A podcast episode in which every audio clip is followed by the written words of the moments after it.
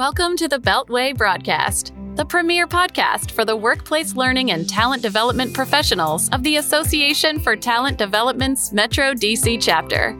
We've got some great resources in store for you today. Hello, fellow ATDers. I'm Christina Eanes, the 2023 Vice President of Marketing and Communications here at the Metro DC chapter of ATD. We're missing my usual co host today, Stephanie Hubka, the Vice President of Membership and Outreach. And we also have Halyna Hodges, Vice President of Finance and Operations, as our producer. For this episode, we're interviewing Frank Cespedes. Welcome, Frank. Thank you very much, Christina. My pleasure to be here. Now, before we dive into the topic, which I love this one, um, it's near and dear to my heart. Can you share a little bit about your background with our listeners? Uh, I'd be happy to. It is not particularly uh, exotic. Uh, I um, was a uh, professor at Harvard's Business School for about 10 years, made my way up the hierarchy. Then I left with some others. We started, I ran a business for 10 years and we got lucky. Uh, you know, when need be, I can spin that a different way, but it was indeed dumb luck. We uh, sold at the right time. Harvard called me back up, said, How'd you like to be a professor again? And I've been doing that uh, for the last uh, nine years. So that's pretty much who I am. Awesome. Well, and I'm sure we will learn more as we dive into this. let's let's level set first with I know we know what a performance review is, but could you define it in the way that we're speaking about it today? Well, I mean, I think a performance review, uh, when it's conducted properly, always has two goals, two purposes. One is obviously a reasonably accurate, but also actionable evaluation of that person's performance for that job and the key tasks in that job. And then the second goal is development of that person's skills in line with those tasks. Now, performance reviews, in my experience, are among the most unpopular activities in companies. Uh, like clockwork, once a year, you're going to see an article, usually in the Harvard Business Review. Let's get rid of performance reviews. I think that is a deep deep mistake. Uh, there's value in a performance review for both parties. Uh, for the recipients, what we know from decades of research about how people develop, how they learn as adults, the research tells us that adult, mo- most of adult learning is on the job learning learning involved with the tasks that you do. Now, as a professor, I hate to say this. I hope you won't broadcast it, but on the job learning is about 70% of learning. What you get from courses, training seminars, the stuff people like uh, uh, like me do, that's about 15%. And the remaining 15% is what you do outside of work, your hobbies, your interests, the things you love outside of work that you bring to work directly or indirectly. The other reason it's important uh, for recipients is that feedback is key to development. Uh, what uh, the researchers call deliberate practice is fundamental in virtually all adult tasks. In other words, we get better not through holistic uh, judgments about us as people, but about specific things that we practice. That's what a performance review should do. You really need to get better about this, that sort of thing. For the giver of feedback, the manager, the supervisor, the boss, whatever you want to call that person, uh, reviews are a key part of leadership. Whatever else leadership is, it's about getting things done through others. And reviews are getting, are key to getting people to practice the right things, prioritize the right tasks and opportunities, and very, very important in organizations, clarify the accountabilities that need to be owned by the individual versus the manager or the company. Uh, I'd also point out one last thing uh, in, answer to that question. For the person giving the review, a review, and this is what I learned when I left academia and, and ran a company, the review is key to knowing what's really going on in the organization. Uh, and I think especially in an era where we talk, you know, very glibly about big data, artificial intelligence, etc., uh, I, I, we we sometimes fail to realize that most of the really important data in a company is not in the CRM system. It's not in the IT databases. It's locked in the heads of people. And that information only becomes visible in a dialogue, in a conversation through what we tend to call a performance review. So it's fundamental to both tasks. And it's a big, big mistake to say, let's get rid of them because they're unpopular. Uh, some things are important, even if they're not fun. Yeah, absolutely. Now, I, I, would love to get into best practices for how to conduct them. But before we do, I'm almost thinking maybe a level set of at the organizational level, because I have seen just personally and as a consultant so many different types of performance reviews. Like some people, it's like knowledge, skills, abilities, or behaviors. Or is there a, a, a best practice for a first of all, what's on the performance review before we get into best practices you know, and how to the, conduct them? The business I ran, um, because of the nature of what we did, I you know I won't go into that. I probably saw more of those frameworks, templates than anyone. You know, literally yeah. thousands. And I'd say two things. It may sound uh, may sound contradictory, Christina, but I don't think they are. One is the vast majority of those templates are saying the same thing in slightly different language. So let's not mm-hmm. let's not confuse the basics, the perennials, with you know semantic differences.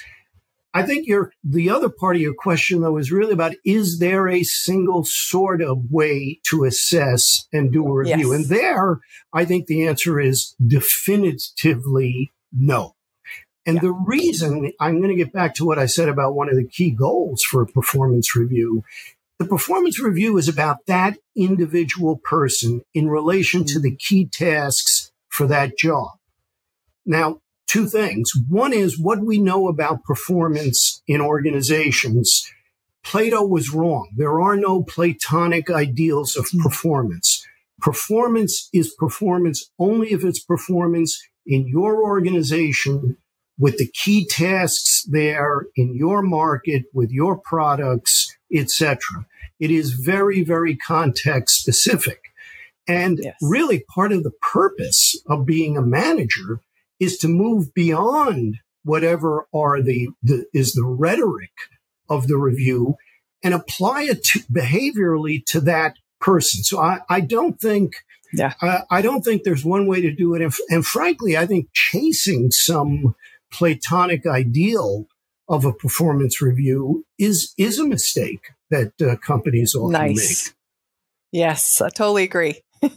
so I, that actually perfectly leads us into let's let's start with the the supervisors, the leaders of the organization, uh, from their perspective, best practices for conducting um, a performance review, and then we'll switch and look from the employee perspective. All right. Well, I mean, in the actual conduct of the review, as opposed to preparing for the review, which I think is very, very important.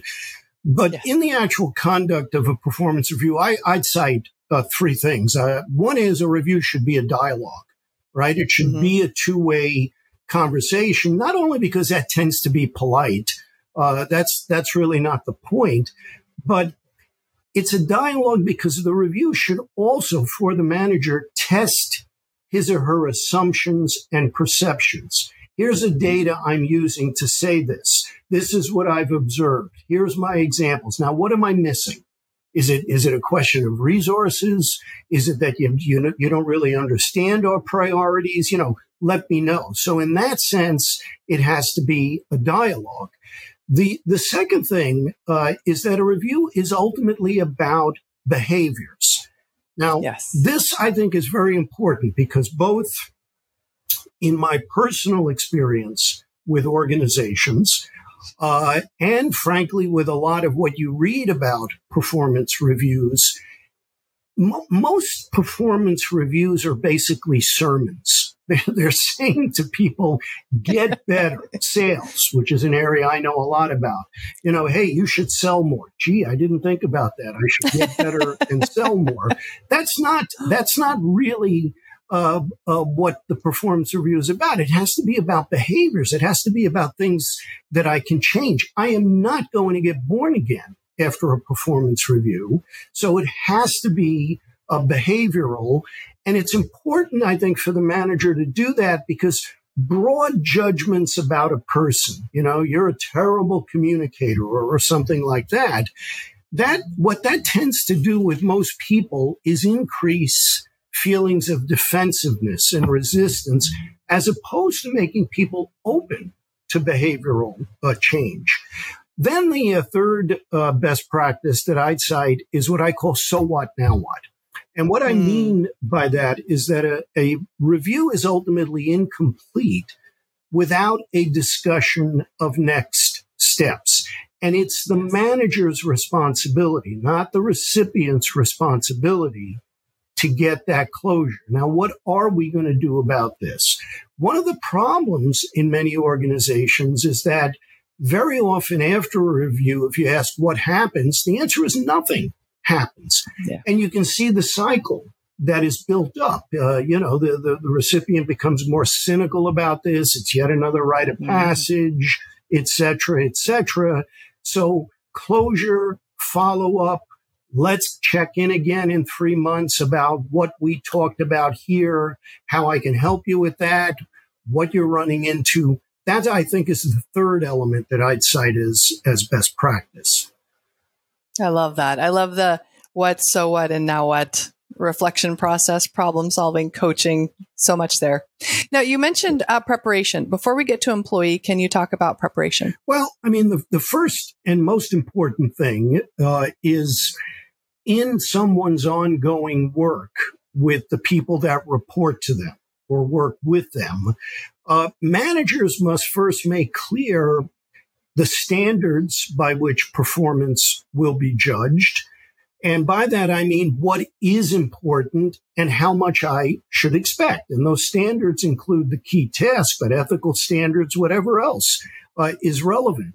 Now, that may sound obvious, but it is often simply not done for a couple of systematic reasons. Uh, new managers are either unsure or uninformed about how, how their unit's goals align with the broader organizational strategy.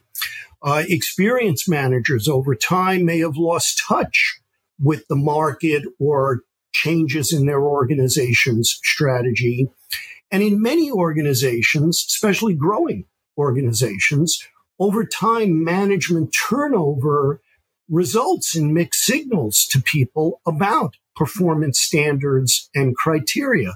Now, what I'm about to say, when I say it may sound glib, but uh, it's my standard advice to CEOs and other senior executives, and it's very important. They get it. Um, listen, I don't care how good you think you are as a leader or how good you think your people are. I guarantee that neither you nor they are mind readers. This is done through the medium of language. It must be yes. articulated. So in ongoing work, making clear the standards, I think is, is number one. And then number two is performance reviews are about what people do for a living. Uh, it's often about their job assignments, about their career progression. You know, will I or won't I get that uh, that next job? Those are important topics, and those topics take time to discuss. So this is a calendar issue. Make time on your calendar to avoid quickie, what I call drive-by reviews that can leave people feeling confused or very often simply unvalued. I mean, geez, they didn't even have the time to, to, to tell me about X, Y, or Z. And then the third thing is my point again and again about behavior. Um, managers must pay attention to their people's behavior throughout.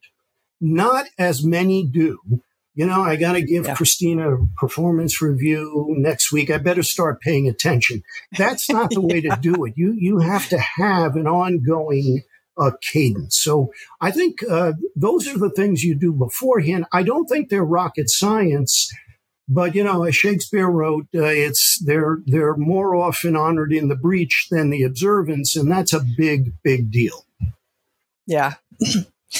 Okay, so let's switch then uh, to the perspective of the employee. What are best practices for them to prepare for and be a part of the actual performance? Well, I mean, I think number one, uh, you know, um, uh, it, it, uh, Tolstoy, the great Russian novelist Tolstoy, uh, says mm-hmm. this in, in one of his uh, novels. It is impossible to learn what you believe you already know. I mean, that's that's sort of important, you know. Um, uh, a part of a performance review, if we if we accept my two goals, it's about an evaluation of performance in line with key tasks, and it's also about development. Uh, you know, at a certain point, you need mouth shut, ears open to get feedback. So you either open to that or you're not. That's that's number one. Number two, I think, and this gets to the dialogue part um, don't be afraid to ask questions. Don't be afraid to question the jargon. I, I remember um, one of the very first performance reviews I got. I got my MBA. I was working for a, a consulting firm, and um, the person uh, giving me the review who I now realize in retrospect was not that much older than I was at the time, didn't really know that much more than the new employee. But basically what he said to me is, you know, Frank, you do the work very, very well. You know, as a research person do, doing the analytics, he said, but you have to act more like a leader. Now, I'm 24 years old. I have no idea what that means. Not, uh, I have no clue. But like most people that age at that level, I nod my head sagely as though I know what he's talking about. And the reality is I did not change a thing. All right. So, you know, you, you, you've got to, you got to be able to ask. And by the way, if you have a boss where you can ask, sooner or later you want to get out of Dodge. The single best way to have your career put on hold is to have either a boss who's a micromanager or someone who you know is is is not open uh, to that. Yeah. Um, and then I think the third thing is, uh, you know, if you're if you're the recipient of the feedback, to understand that this is both about feedback and development. If you want to get ahead, yeah. recognize how adults learn. And, you know, that gets us back to Tolstoy. It's impossible to learn what you think you already know. Yeah. Oh, well stated. Well, and I already heard um, some common mistakes in there. And I know one uh, common mistake with performance reviews that I have noted is what uh, it's a surprise. Yeah right? So they haven't heard that feedback before. Uh, what are some other ones that you've yeah. noted? But you know, that's a very important point. You know, we're now, um, if you look at many tech firms, you know, they, they benefited from low interest rates, et cetera. They treated people, you know, I mean, if you want some of the best meals in America, don't go, mm-hmm. don't go to a fancy DC restaurant, you know, go to the Google cafeteria. As yeah. those companies lay off people, I guarantee you there are thousands of people who feel not only surprised, but mugged precisely yeah. because the reviews were sort of uh, drive-by uh, reviews. Mm-hmm. What are the other common mistakes? I think what I, I'd call them three confusions. Let me put it that way. Mm-hmm. The first sure. is confusing a review. This is probably the most common mistake I see. Confusing a review with an up or down compensation announcement mm. you will or won't get the raise. That's a separate discussion. So the single best thing organizations can do is separate the comp or promotion discussion from the evaluative and developmental review. That's number one. Number two, I think, is confusing someone who may be a poor fit for one job with an overall judgment about that person's capabilities. Again, in organizations, performance is very, very context specific. And my favorite example of this, again, it's the area uh, that you know I, I teach. I, I, I think I know something about in business sales, business development. One of the core activities uh, in any for-profit uh, organization. Talk to almost any executive in that function who's had a decade or more of experience. They will all have had the experience of hiring someone who is clearly a star at organization X in the same industry. And somehow when she got to our company, it wasn't the same. Now step back and think about that. It is not as though that person suddenly got stupid or lost their capabilities. But when you move from organization X to organization Y, you've got to rebuild all the internal relationships. You got to understand the culture. You have to know how we do things here, not there. That I think is what I mean by fit. And a lot of people confuse someone who's a poor fit for that particular job with some overall assessment of their capabilities. Not the same thing. This, this may be another job that's uh, relevant.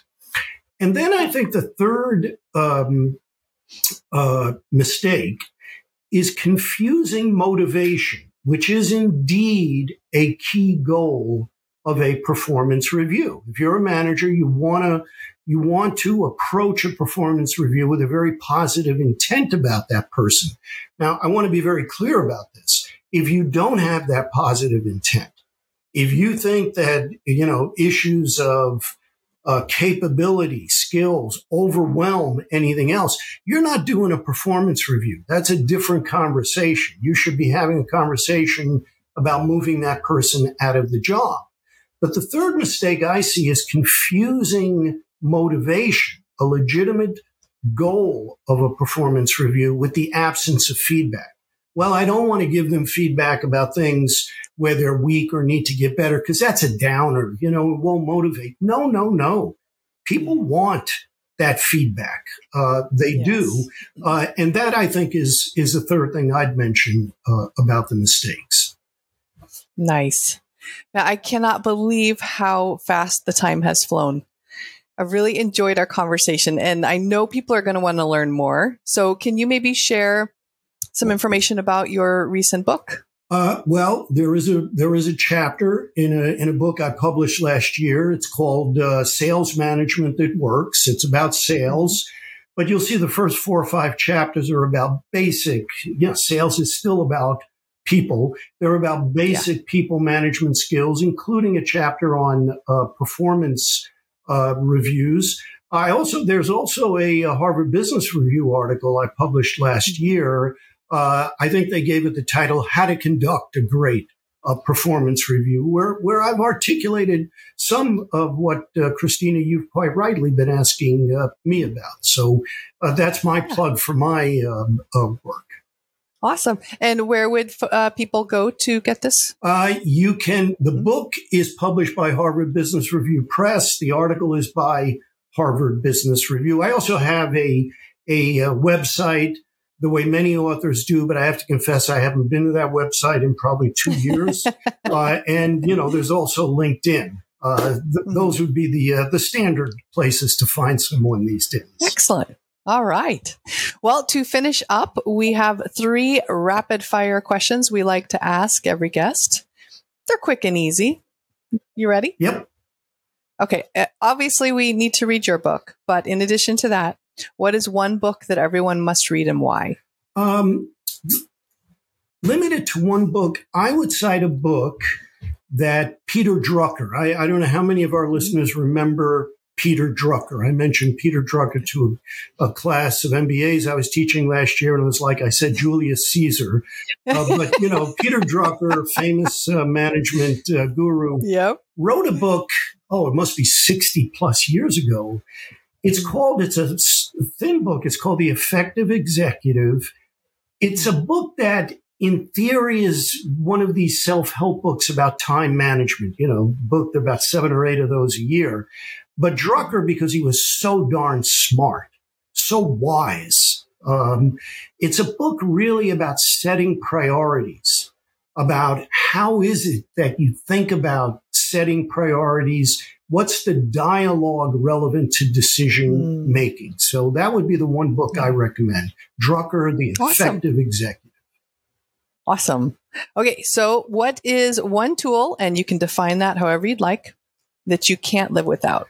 Um, I'm not a particularly fancy person. The the one tool would for me would be email on every single device I have. That that that's about it.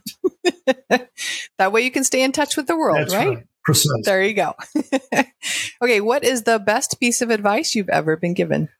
Um, the best piece of advice I've ever been given was given to me years and years ago by um, uh, an executive, and he said, "Now you remember." no one pays as much attention to you as you do.